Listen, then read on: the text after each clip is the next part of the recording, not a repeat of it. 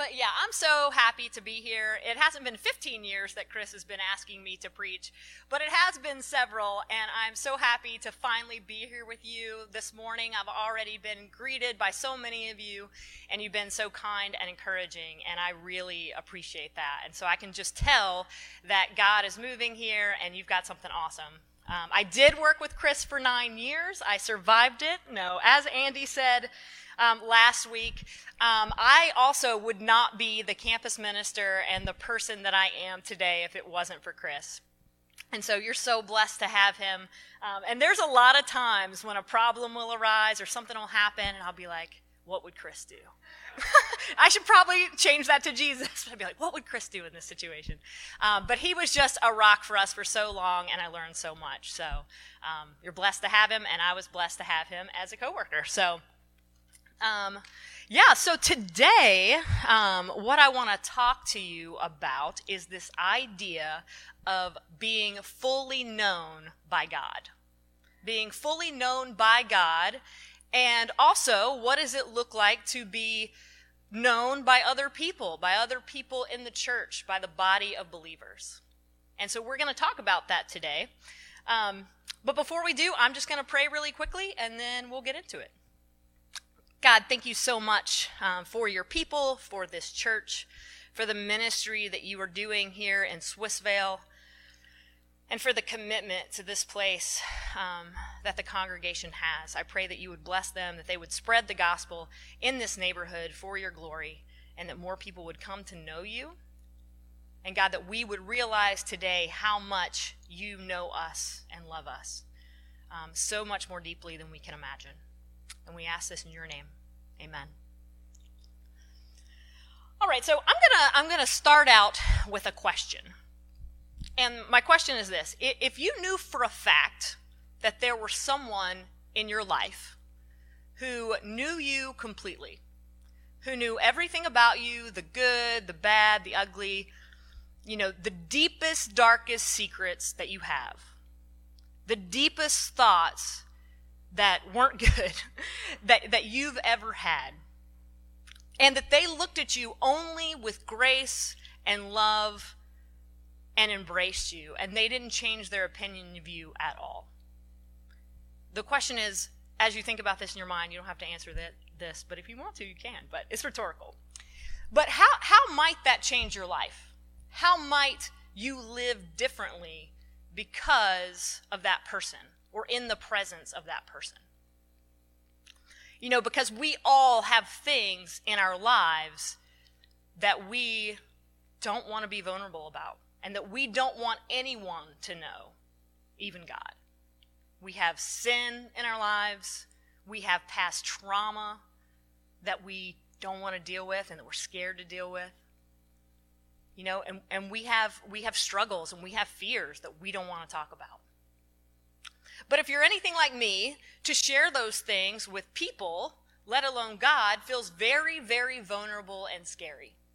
It feels horrifying because I think there's been so much hurt that has come, maybe, from sharing those things. And yet, I think that there could be a place of true healing and freedom if we did bring those things to God. You know, maybe there's things in your life that uh, you know shame was put on you because of something that you shared. It could be church hurt in the past, or just a lot of us have experienced conditional love from people who said that they were going to love us. And so, because of this, we often put that off on God. We may cognitively know that God loves us. We have this head knowledge, but we don't have the heart knowledge. You know, the, there's a big difference between information and belief. Because information says, I know this, but belief says, I live this out. I live into this. And I don't know about you, but I have a huge problem, a huge disconnect between information and belief. And a lot of that comes with does God really love me and can he handle me?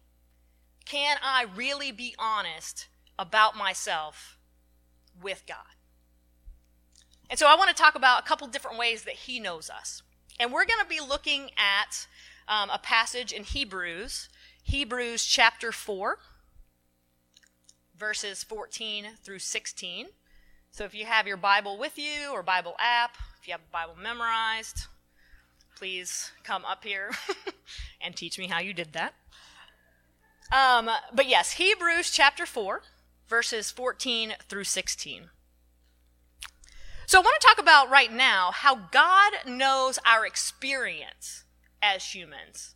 He knows what it means to have the emotions that we have, to have the temptations that we have, to have the pain that we have. And I think this is a powerful passage that shows that personally, I, you know, after I became a Christian, I didn't really read Hebrews for a while, but I've come to the conclusion that this should be one of the first books that you read because it's so powerful, pointing out with who Jesus really is as God in human flesh. So let's read this Hebrews 4 14 through 16. It says, Since then, we have a high priest who has passed through the heavens, Jesus, the Son of God let us hold fast to our confession. For we do not have a high priest who is unable to sympathize with our weaknesses, but one who in every respect has been tempted as we are, yet without sin. Let us then with confidence draw near to the throne of grace, that we may receive mercy and find grace to help in time of need. You know, I think that that passage could, could preach itself. But I think that it is so powerful because it says in 16, because, well, back in 15, because Jesus is able to sympathize with us because he was tempted and because he was without sin and conquered it, it says that we can come with confidence to the throne of grace. We don't have to shy away in shame. It says that we can come with confidence. Which, if you think about a holy God, that should blow your mind. That we can come with confidence regardless of what we have going on. And the other thing is, it, it says that he's able to sympathize, but he was without sin. You know? And, and that's huge because I think a lot of times we want someone who can sympathize with us or empathize with us, someone who knows what we've been through. And that's a really comforting thing. But if but if it's just a human, that's all it can be. Because there's no power to overcome it. There's no power to break the chains of it. There's no power to heal the heart. Yes, sympathy and empathy from other people are beautiful, but we need a God who's holy, who overcame these things so that we can break our chains, so that he can break our chains. That is what we need. We need an overcomer. And this passage says that we have a high priest in the person of Jesus. And the high priest is the ultimate, he's the ultimate judge. For those of you who know a bit about the Old Testament, you know that the high priest was someone who would go into the tabernacle and offer sacrifices on behalf of the people's sins. And this was not a one time situation. This was over and over and over. And so, almost the minute that your sin and your pain were taken care of, it was time to do it again. And yet, because of Jesus and his sacrifice and the fact that he overcame, he actually took care of that completely once and for all. And I think as humans, that's so hard to believe because it's so other than us, because only a holy God could, could take care of that.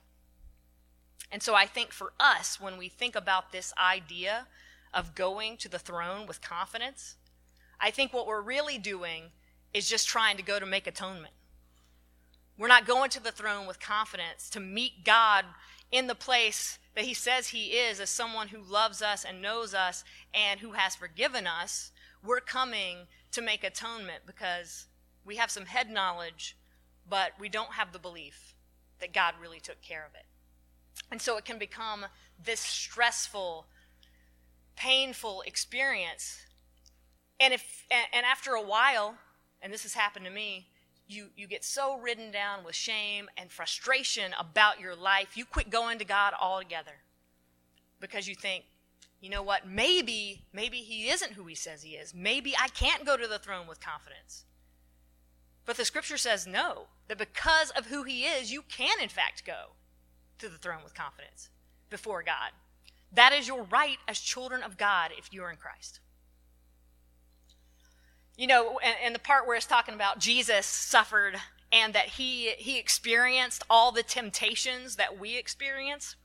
I don't know about you, but oftentimes I think that maybe these temptations weren't as bad as mine because he was fully God and he was fully human. Like maybe he stubbed his toe and like thought about cussing. You know, these were the kinds of temptations Jesus must have done. But it couldn't have been anything like I am tempted by. And yet that's not what scripture says. It says that he was tempted in every respect. Jesus was tempted in every respect. And I think that's so hard to grasp because we're not given the details of all of those temptations. We're given the details of some of them, but it says that he was tempted in every respect and that he can sympathize and that he overcame it. And so, because of that, we can approach the throne with confidence. You know, if, if you were able to flip back really quickly, you don't have to do this, but um, in Hebrews chapter 2, verse 18, it says, Because he himself suffered when he was tempted, he is able to help those being tempted. So again, it's reiterated. But so here's the question again.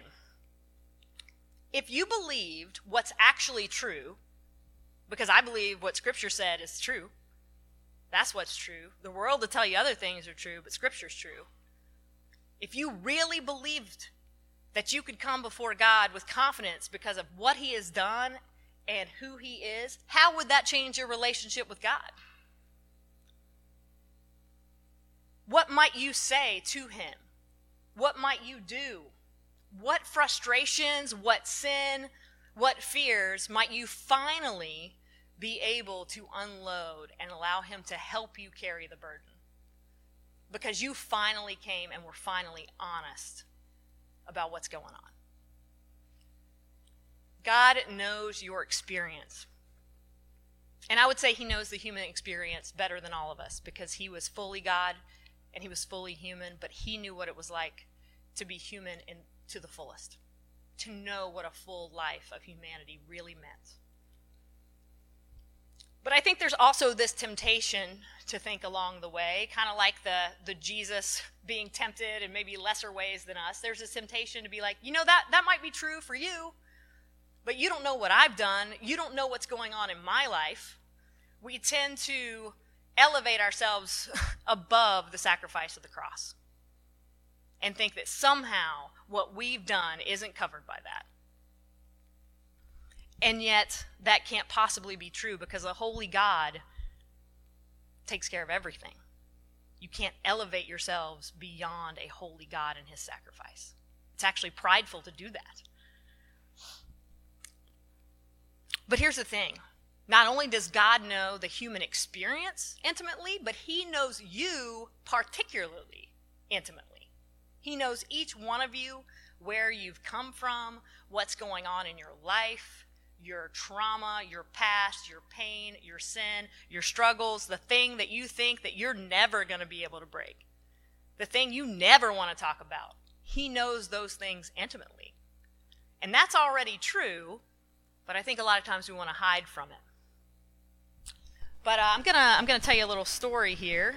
Um, from the Bible as it is. Um, we're going to be looking at John 4, verses 15 through 17 in a minute, but I'm going to summarize Again, John 4, 15 through 17. But I'm going to I'm going to summarize the beginning of this. And a lot of you have probably heard this and read this and even had it preached on. And it's the story of the woman at the well. So the situation is Jesus and his disciples are walking and they decide to go through Samaria. And as they are going through Samaria, here in the heat of the day is this woman at the well and she shouldn't be there. That isn't a time when people go there. She's clearly avoiding people. It's inconvenient. It's the heat of the day. It's been hot here in Pittsburgh. I don't want to be her. It, it's not a convenient time She's hiding, she's avoiding. But Jesus begins an interaction with her. And it's significant. If you don't really understand ancient culture, which I know I don't, but the more we learn about it, the more you you understand how significant these interactions were. So, this interaction with this woman, it was ethnically significant because Jews didn't associate with Samaritans. It was significant because of gender, because men just didn't stop and talk to women. It was also significant for another reason, and that's because you see Jesus acknowledging the truth about where this woman's at. And you got to think about this. For a woman in this time period, her situation, and we're going to read about it, her situation, her problems, her sin, it was significant. She would have been canceled a long time ago. like, it's bad in that culture.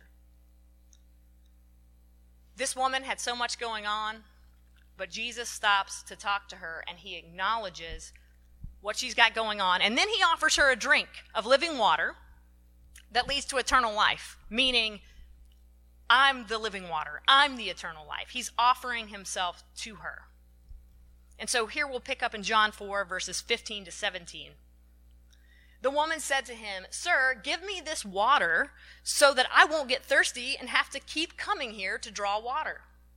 He told her, Go call your husband and come back. She said, I have no husband. Jesus said to her, You are right when you say you have no husband. The fact is, you have had five husbands, and the man you now have is not your husband. What you have said is quite true. Now, at first glance, you know, it's funny that we have this kind of fluffy version of Jesus because he loved people. He loved them so much, and that's what we're talking about, but he got straight to the point. He was not interested in beating around the bush. He wanted to get to know you and he wanted to know what was up and he wanted to take care of it and draw you to himself.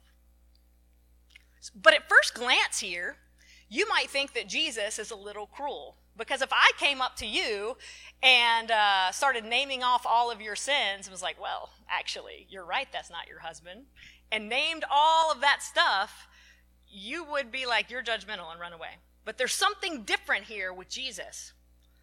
And there's something significant. You know, I would have preferred that he revealed himself another way. Because if this were just about knowing things, like premonition or knowing things about me, um, he could have said anything. He could have been like, This is what you ate every day for dinner for the past week. He could have, he could have literally done anything. If it were modern day, it could be like, This is who you're stalking on Instagram. You should probably stop. I stalk because I care. No, you don't. So he could have said anything, but he goes right in to all of these things that are not only sin, they're painful. I'm sure there was a lot of trauma. There's no way a woman in that time period with this many husbands had not been abused in some way along the way. But for him to not only name the things she was trying to hide and run away from, but to offer himself after he shows that he knows it. This is what caused her to, after these verses, to run back to her village and tell everybody about him, about the Messiah, and say, You need to come meet the man who told me everything I've ever done. Somebody who's going to the well in the heat of the day, avoiding somebody avoiding everybody, to have the changed life, to run in the midst of everyone and say, He knows what I did. He knows all of this stuff, and yet He's calling me to Himself. That is a changed and regenerated life that's born out of honesty before God, dealing with what's true. You know, I think it, it's oftentimes hard to face the truth about ourselves. Oftentimes, we like to ignore the things that have happened to us. We like to downplay our sin, our thoughts. We act surprised when we're sinful. We act surprised when we act out. But this isn't surprising to God. He knows the depths of who we are. And it's hard to face the truth, but that's what we need to do when we come to the throne with confidence, like Hebrews 4 says. Because that is where change and regeneration takes place. You know, if Jesus had not confronted her with exactly where she was at, she wouldn't be able to receive the fullness of his grace. She would be able to receive a little bit, like grace enough for maybe this stuff over here, but she wouldn't have known the magnitude of God's grace. Because to receive the magnitude, she had to know that he knew everything, not just maybe this little thing over here. You know, and I think that oftentimes that is what we do when we come before the Lord. We accept just a little grace because we don't believe. We don't believe that He has truly atoned for us. We don't believe that we can come to Him in confidence. So we tell Him something vague. It's like, God, I sinned. I thought this terrible thing. But we don't get specific about that thing. We don't get specific about why. God, my internet habits have been bad. But we don't get specific about our lust. We don't get specific. We just accept a little grace because if we actually said with our mouths what was really going on, what if He rejected us? But the truth is, that is not what is going to happen, and that is not what Scripture says. That is not what Scripture says. And so, if you want to experience the fullness of God's grace, then you have to come to Him with everything that needs grace and not withhold anything. And that's really hard to do, and yet that is what Scripture promises. And that's where you get the power to overcome. That is gospel power. Because I think we all know, if you've ever tried anything, or tried to stop doing anything, trying harder doesn't work very well. if you've struggled with a sin, if you've struggled with mental health, if you've struggled with um, lust, if whatever it is, trying harder lasts a little while. It lasts a little while, and we need somebody who can offer us grace to the fullest so that we can experience his love wherever we're at, wherever we're struggling. You know, and as it pertains to our sins, this is where you encounter regeneration because you're actually able to receive that. And when you receive the love of god that and that such of a like a magnitude that big you can't help but be conformed to him. To at least want to get up and be like you know what? I want to be more like jesus. You may not you may not completely be different that day but i bet you you're different than you were before and hopefully, five years from now, if you keep doing that, you're a little bit different than you were now. Because that is where regeneration and gospel power takes place when we come before the Lord with honesty and the truth about ourselves. Now, that's a beautiful thing. Um, and that's true about God. But what about other people? What about the body of believers? What about people who are supposed to image God to us. What about what about those people? Because you know, God, He's sinless and, and He's holy, but do you really want to tell somebody else? because they're sinful, and I don't know if I can trust them. And you know what? There, there's a lot of there's a lot of truth in that, but there's also a lot of opportunity in that. Because as believers, we have the opportunity to love people well by hearing their truth and by taking them to the throne of grace. We can't be the throne of grace. I, I, can I can remind you of what God's done, but I can't I can't be God. I can't give you grace. I can only take you there. I can only take you there. But that is exactly what people need. They need people who can be a bridge to the throne when they don't know how to get there. Maybe they can't walk to the throne with confidence, but maybe you with confidence can walk with them so that next time they can. And so I believe that as the church, we can begin to do this in several ways. I think one, you can be someone who gives people the benefit of the doubt. Because everyone has a story. Everyone has a story. You know, we give ourselves the benefit of the doubt all the time. You cut somebody off in traffic, it's like, eh, I'm late. Somebody cuts me off in traffic, I'm like, what's your problem? things go things go downhill quickly. We give ourselves the benefit of the doubt all the time. What if what if loving others looked like doing that? And hearing their story and saying, "You know what? I don't know what to say, but I but I know someone who does. And I know where you can go with confidence. If you are in Christ, I know that you can come to Jesus. You can't change people. I can't change people. Only the Spirit, the Holy Spirit, can change people, but you can remind them of that. And you can show them Jesus who can change them. And that's really freeing, knowing that you can't do it. As a, as a college minister, I struggle with that. Because it's like, man, if I just say the right thing, if I just do the right thing, if I just show up enough, then something will change. But guess what? I'm just called to show up. I'm just called to love people. I can't change anything. I'm just doing what I'm called to do. And all of us just need to do what you're called to do with people in your lives and see what God does. Second thing, um, there's an author named Ann Jackson, and she has a quote um, in one of her books, and it's really become a life mantra for me um, because I benefited it, benefited from it one time. And the quote is this: It says, "Give people the gift of going second. And what it means is this share your stuff first. because many times people don't want to admit what's going on because there's no safe space to do that. And you start to imagine that there's no way that anybody else is going through the same thing. There's no way. But we know that's far from the truth. We know it is. The, the problem is, is we, we judge our lives by reality, by the truth, but we judge everybody else's lives just by one sense visual. You know, may, maybe our ears. But we see what's on Instagram, we see what's on Facebook, Snapchat, and we portray what their life might be, what, what they might be like, but we know what's really going on in our lives, and we create a false reality.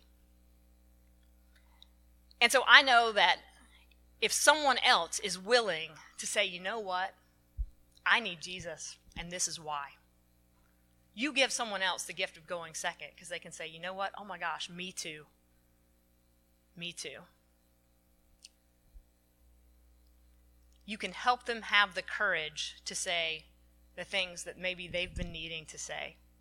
Now, you know what? You might go first and they might not go second. they might be like, hmm. But at least you gave them the opportunity. at least you gave them the opportunity. And three, I think as a church, we need to start thinking about um, what does the practice of confession mean in general. I think so oftentimes um, confession has been um, delivered in such a way that it's this judgmental practice where it's like confess. But that's never what it's supposed to be. It's supposed to be an honest account of where you are before the Lord. And because we are a body of Christ, we can help one another along in that process. You know, it says in the book of James, it says, Confess therefore to your brothers so that you can be healed. And so I think that the you know, he's recognizing the reality that that God's people are God's hands and feet. And there's something about being able to take your struggles to somebody else and have them walk alongside of you that is powerful and provides healing. It just is. You know, sin, trauma, pain, all that stuff, it loves the dark. It loves to thrive in the dark. Because then God can't deal with it, people other people can't help. It's just you battling your flesh and it's you battling Satan. And it festers and it grows. But when we start to bring the truth before God and before other people, wisely, of course, with other people, but when we begin to do that, it begins to lose its power because we take it to the throne with confidence. You know, um, right before I became a Christian, um, I became a Christian in college, And I was struggling with a lot of stuff. I had some some stuff from my past I had not dealt with, um, still dealing with. I was struggling with depression. I was stuck in sin. Um, it was pretty debilitating. And I was confronted by some friends who were followers of Jesus. And what I had thought would happen was rejection, because that was the story that I was told.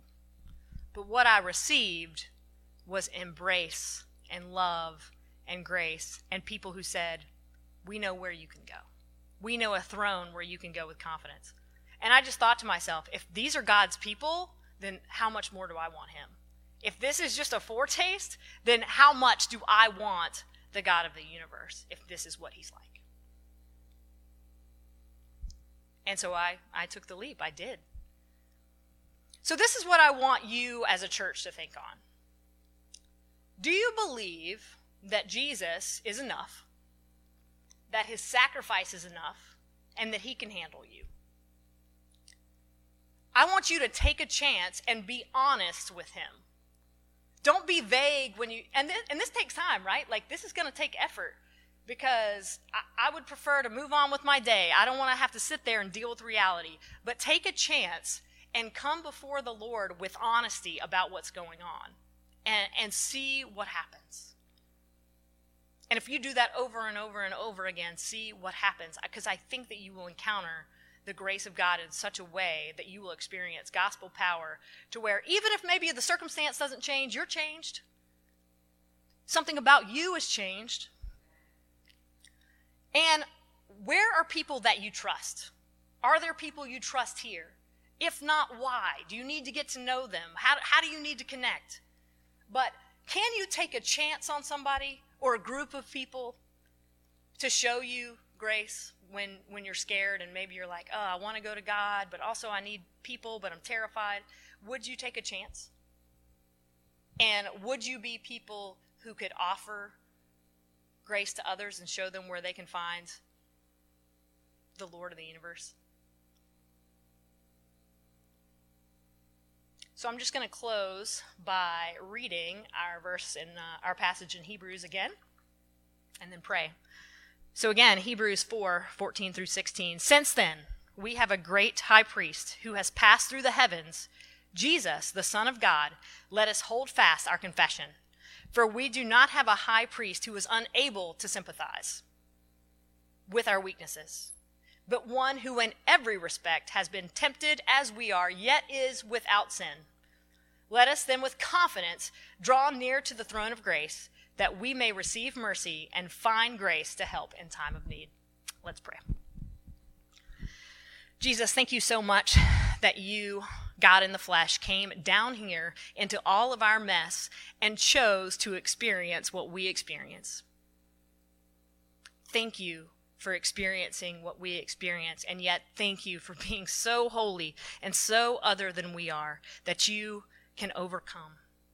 And that we can have a taste of that freedom on earth, and that one day we will be completely free of those things. That we will be completely free of sin and completely free of pain, God.